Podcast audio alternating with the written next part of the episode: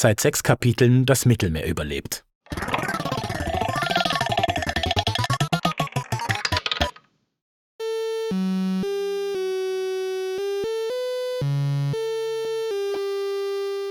Der Taxifahrer brachte uns zur Adresse meiner Schwester. Pigmentfleck und seine Familie waren auch mitgekommen, da sie niemand sonst kannten. Nach 30 Minuten Fahrt durch Wien blieb der Taxifahrer am Straßenrand stehen und ließ uns aussteigen. Wir waren da. Als wir uns umblickten, waren weit und breit keine schönen Spitzdächer und teuren Autos zu sehen. Die Häuser, die Straße, das ganze Viertel war heruntergekommen. Erinnerte mich ein bisschen an Teheran. Reiche und Arme gibt's offenbar auch in Europa. Wir standen vor der Tür des Miethauses, in dem meine Schwester mit ihrer Familie wohnte. Das Gebäude war von außen sehr dreckig und dunkel. Wir klingelten. Wir öffneten die Tür. Wir betraten das Haus. Das Gebäude war auch von innen sehr dreckig und dunkel. Im Erdgeschoss war ein kleiner türkischer Kindergarten. Wir kletterten eine Wendeltreppe hinauf in den ersten Stock. Die erste Tür war die Wohnung meiner Schwester. Als sie die fremde Familie im Schlepptau bemerkte, war sie verständlicherweise nicht sehr erfreut. Aber Pigmentfleck versprach, dass sie nur kurz bleiben und dann gleich weiterziehen würden. Sie blieben wirklich nicht lange. Meine Schwester Asina war natürlich höflich zu ihnen, aber man spürte, dass sie unter der Oberfläche zum Zerreißen angespannt war, seit ich ohne unsere Eltern vor ihrer Tür gestanden war. Ich erzählte Asina in der Zwischenzeit ein bisschen von unseren letzten Monaten.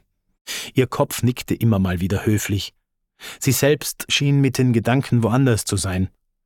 Pigmentfleck und Anhang ruhten sich von den letzten 24 Stunden aus und verließen tatsächlich nach einigen Stunden die Wohnung.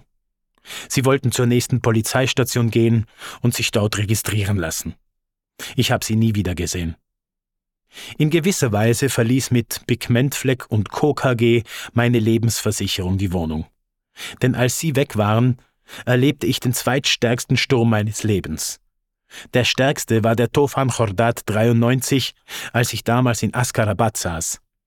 Etwa acht Monate und einen Kontinent später brach nämlich der Tofan Asina los. Er traf mich nicht ganz unvorhergesehen, aber er traf mich ungerechterweise. Wo sind unsere Eltern? Warum bist du nicht bei ihnen geblieben? Wo warst du, als sie in ein anderes Auto gesteckt wurden? Sie hat so getan, als hätte sie die Situationen nie erlebt. Sie hat so getan, als hätte sie diesen Weg nicht gekannt. Sie hat so getan, als wüsste sie nichts davon, von der Urangst eines Flüchtlings, vom Ausgeliefertsein, von Machtlosigkeit, dass du letztlich nur Menschenmaterial bist, das geliefert werden muss, und dass du als Stück Menschenmaterial nicht entscheiden kannst, wie ein Game läuft. Es passiert. Das ist alles. Das Telefon klingelte. Einige Male. All unsere Verwandten, Brüder und Schwestern riefen bei Asina an, wollten mit mir sprechen. Und ich mag Quizshows, möchte ich dir an dieser Stelle gerne mitteilen. Spielen wir mal eine nach. Also, werte Hörerin, werter Hörer, here we go. Quizfrage. 50.000 Euro. Wie haben mich meine Verwandten am Telefon begrüßt? A. Herzallerliebst. B. Ziemlich höflich. C. Eher unfreundlich. D. Was hast du getan? Mäßig. Okay, schwere Frage. Ich helfe dir. Kannst B und C ausschließen. Also, was ist wohl richtig, wenn du gerade über ein halbes Jahr auf einer lebensgefährlichen Reise um die halbe Welt warst, untot bei deiner Schwester ankommst und dich freust, nun in Sicherheit zu sein? Ja, genau, eh logisch. D. Kein gut, dass du angekommen bist, kein schön, dass du es geschafft hast, sondern wo warst du? Warum sind unsere Eltern verloren gegangen? Alle waren wütend auf mich. Und ich war von allen enttäuscht. Schrie in den Hörer, wenn ihr das besser gemacht hättet, warum habt ihr sie dann nicht mitgenommen, als ihr nach Europa geflüchtet seid? Und dann habe ich aufgelegt. War also nicht nur aus dem Iran, sondern auch aus den Gesprächen geflüchtet. Ich wollte nicht mehr weiter mit ihnen sprechen. Weißt du, wie verletzend das für mich war? Ich war verzweifelt. Ach, falls du zufällig ein Verwandter von mir bist. Erstens, Dorut Chetori. Zweitens, freut mich, dass du das Hörbuch hörst. Drittens, war zwar enttäuscht, aber hab dich trotzdem gern.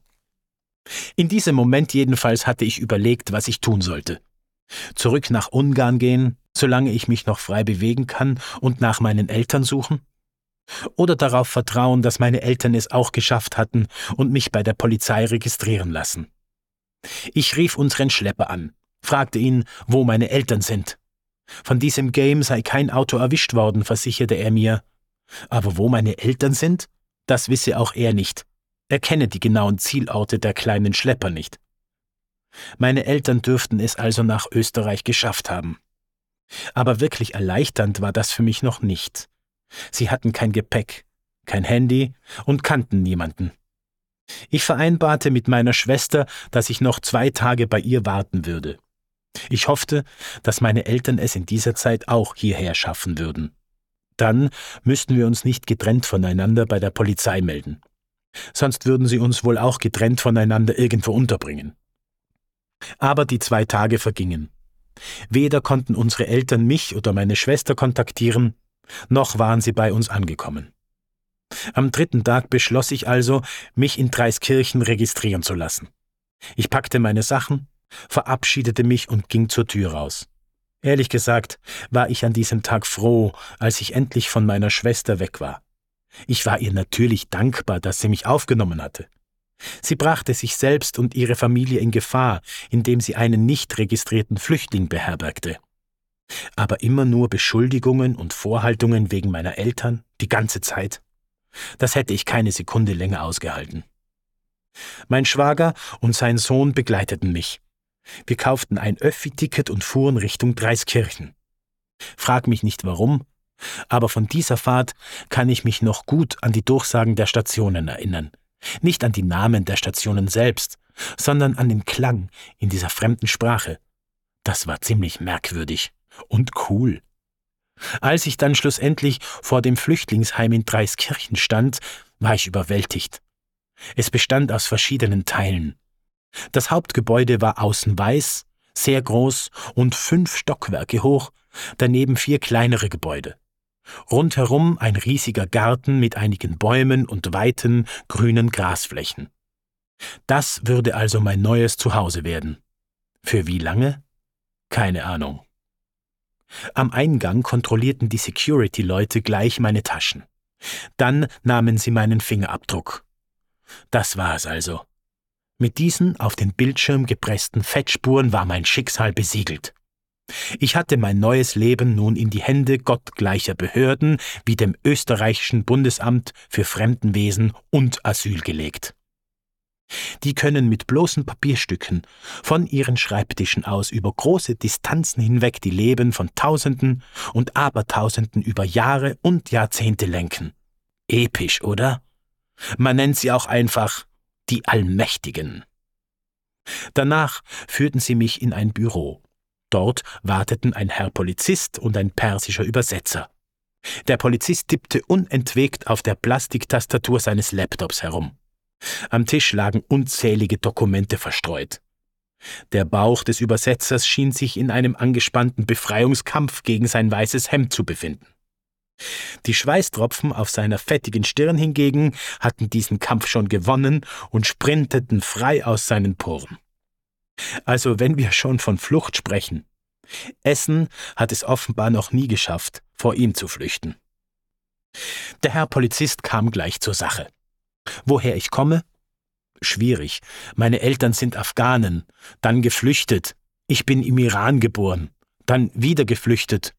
Ich bin Afghane, sagte ich. Der Iran hat mir nie etwas gegeben, warum soll ich mich ihm zugehörig fühlen? Wann ich geboren wurde? Auch schwierig. Ich hatte ja keine Geburtsurkunde. Meine Mutter hat immer gesagt, dass es während meiner Geburt geschneit hat. Weil dieser Umstand für den Beamten aber nicht so hilfreich gewesen wäre, nannte ich einen ungefähr richtigen Tag in der muslimischen Zeitrechnung und der Übersetzer gab den 11. November westlicher Zeitrechnung zu Protokoll. Kannst du dir das vorstellen? Einen Menschen, den du fragst, wann hast du Geburtstag, und er kann dir nicht auf Tag, Stunde und Minute genau antworten, so wie es jedem Österreicher und jeder Österreicherin möglich wäre? Überhaupt sind Geburtstage in der afghanischen Kultur völlig unwichtig. Das feierst du nicht. Deswegen wissen viele Afghanen nicht, wann sie geboren wurden. Ist auch nicht wichtig. Hauptsache irgendwann. Den Österreichern schon. Hauptsache wann genau. Der Herr Polizist hat mir nach wenigen Minuten Gespräch eine weiße Karte gegeben, auf der mein Name und die angegebenen Daten draufstanden. Ich fragte noch, ob er etwas von meinen Eltern wisse, und er antwortete Keine Angst, wir kümmern uns um deine Eltern. Das war alles. Ich wurde weggeführt, aus dem Büro, auf den Gang hinaus, hin zur Treppe, über die Stufen, ein Stockwerk höher, zu meinem Zimmer. Als ich die Tür öffnete, sah ich vier andere Jugendliche auf ihren Betten lümmeln. Es waren junge Afghanen, die ohne Familie in dieses Heim gekommen waren. Einer der vier Jungen, Omid, sah mich von der Matratze aus an und stellte mir die wichtigste Frage, die ein Flüchtling in seinem Asylleben gestellt bekommen kann. Nein, nicht mein Name. Wer fragt denn nach sowas Unwichtigem, wenn man jemanden neu kennenlernt? Auch nicht Alter oder so.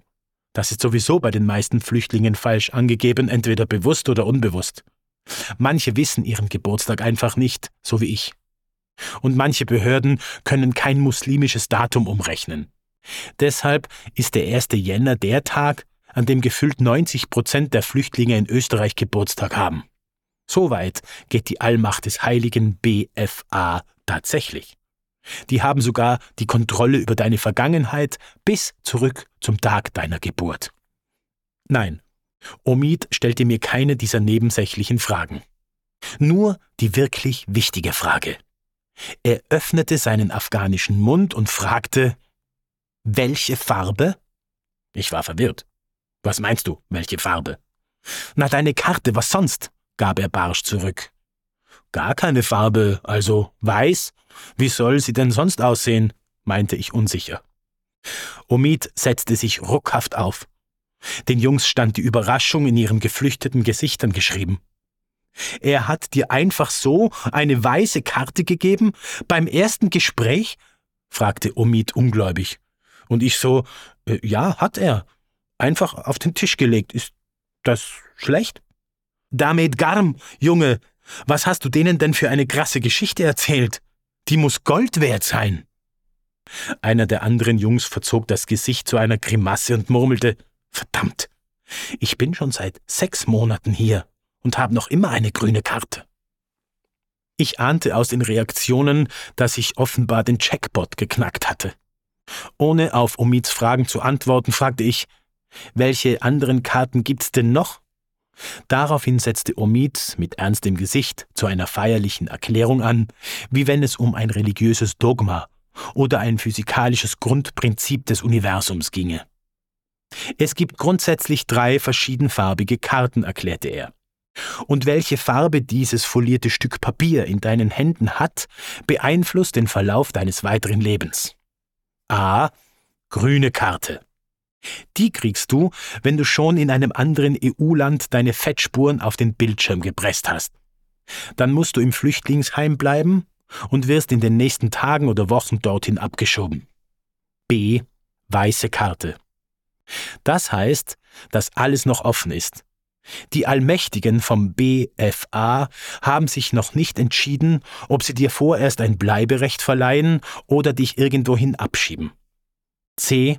Und schließlich der Hauptgewinn, die vorübergehende Heilsgewissheit? Graue Karte. Die bekommt man sowieso erst irgendwann später. Du darfst vorerst in Österreich bleiben. Dann musst du warten, bis du einen Interviewtermin mit den Allmächtigen bekommst und ihnen die Geschichte herunterbeten kannst, warum du nach Österreich gepilgert bist. Diese weiße Karte war die erste gute Nachricht, die ich erhalten hatte. Gott sei Dank. Ich blieb tatsächlich nicht lange in Dreiskirchen. Also war ich ein Elias, der weiterhin zwei Hände besaß und drei Tage in dem Zimmer mit den vier Jungs schlief. Sie waren tagsüber in Dreiskirchen unterwegs. Immer wieder schlugen sie vor, dass ich mitkomme. Es ist echt cool dort draußen. Hier ist jeder reich und überall schöne Frauen. Aber ich lehnte ab. Mich zog es nicht nach draußen. Mich zog es in Gedanken zu meinen Eltern. Ich wollte wissen, wo sie waren, ob sie in Sicherheit waren, ob sie am Leben waren, ob es ihnen gut ging, ob sie etwas zu essen hatten, ob sie irgendwo untergekommen waren, hier mitten im kalten europäischen Winter, ob sie auch in einem Flüchtlingsheim waren, ob sie irgendwo im Wald waren, ob sie es wirklich nach Österreich geschafft hatten. Außerdem hatte ich einen anderen Plan gefasst. Ich wollte, dass unser Leben als Familie nicht wieder so verläuft wie nach unserer ersten Flucht.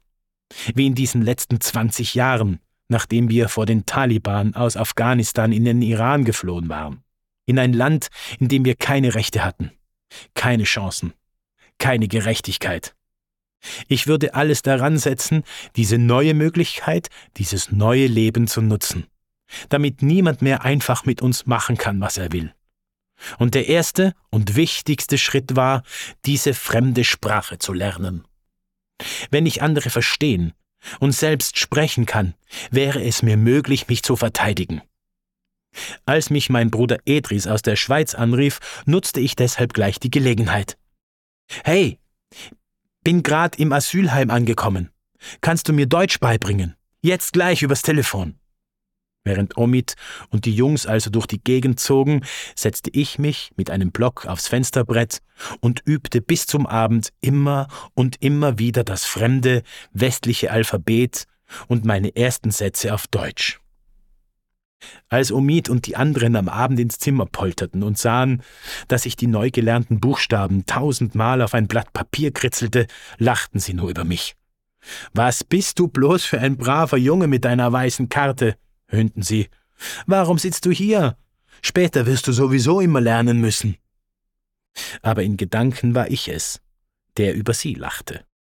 In meinen Augen waren die bloß Teenager, die cool sein wollten. Aber das hatte ich schon längst hinter mir. Echt hinter mir.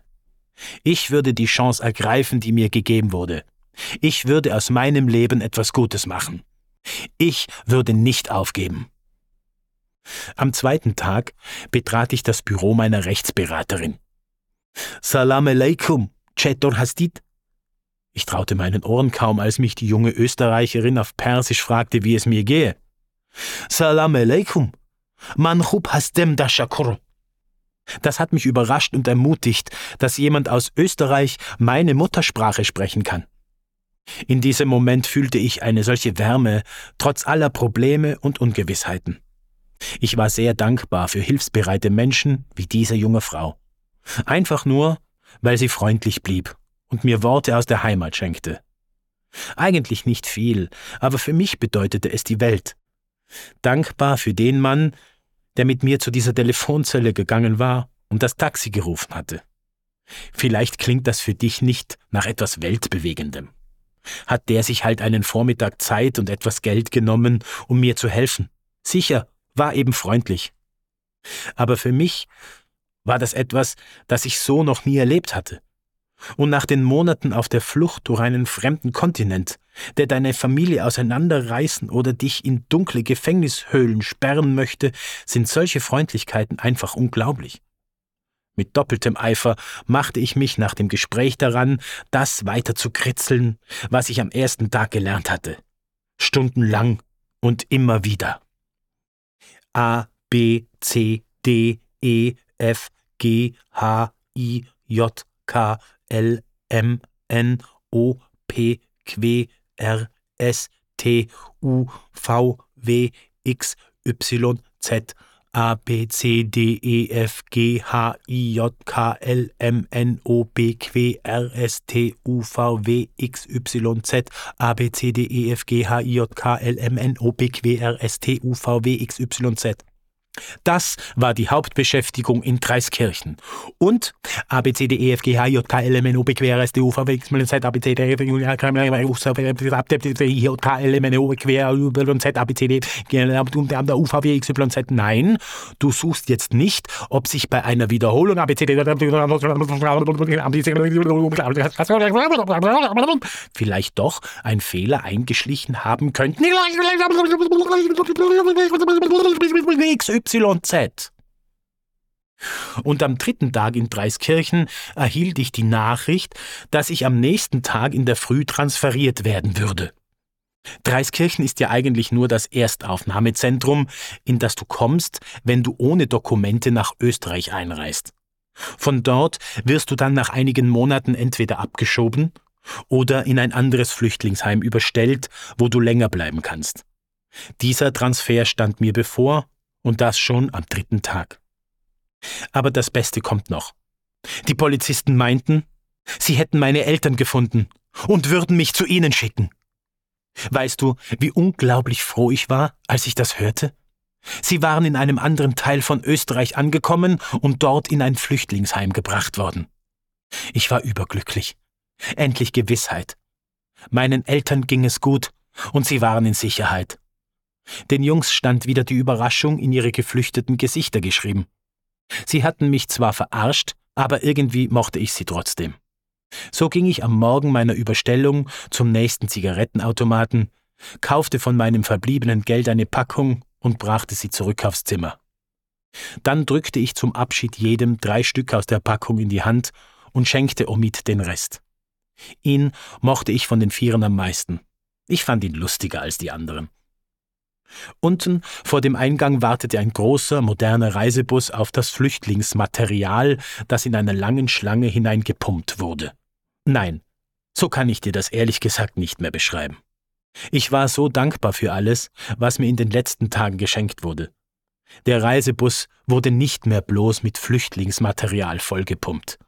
Er wartete nun auf echte Menschen, wertvolle Frauen und Männer, lebendige Kinder und weise Greise, die die Stufen durch die Tür hinaufstiegen und sich einen angenehmen gepolsterten Sitzplatz aussuchen durften.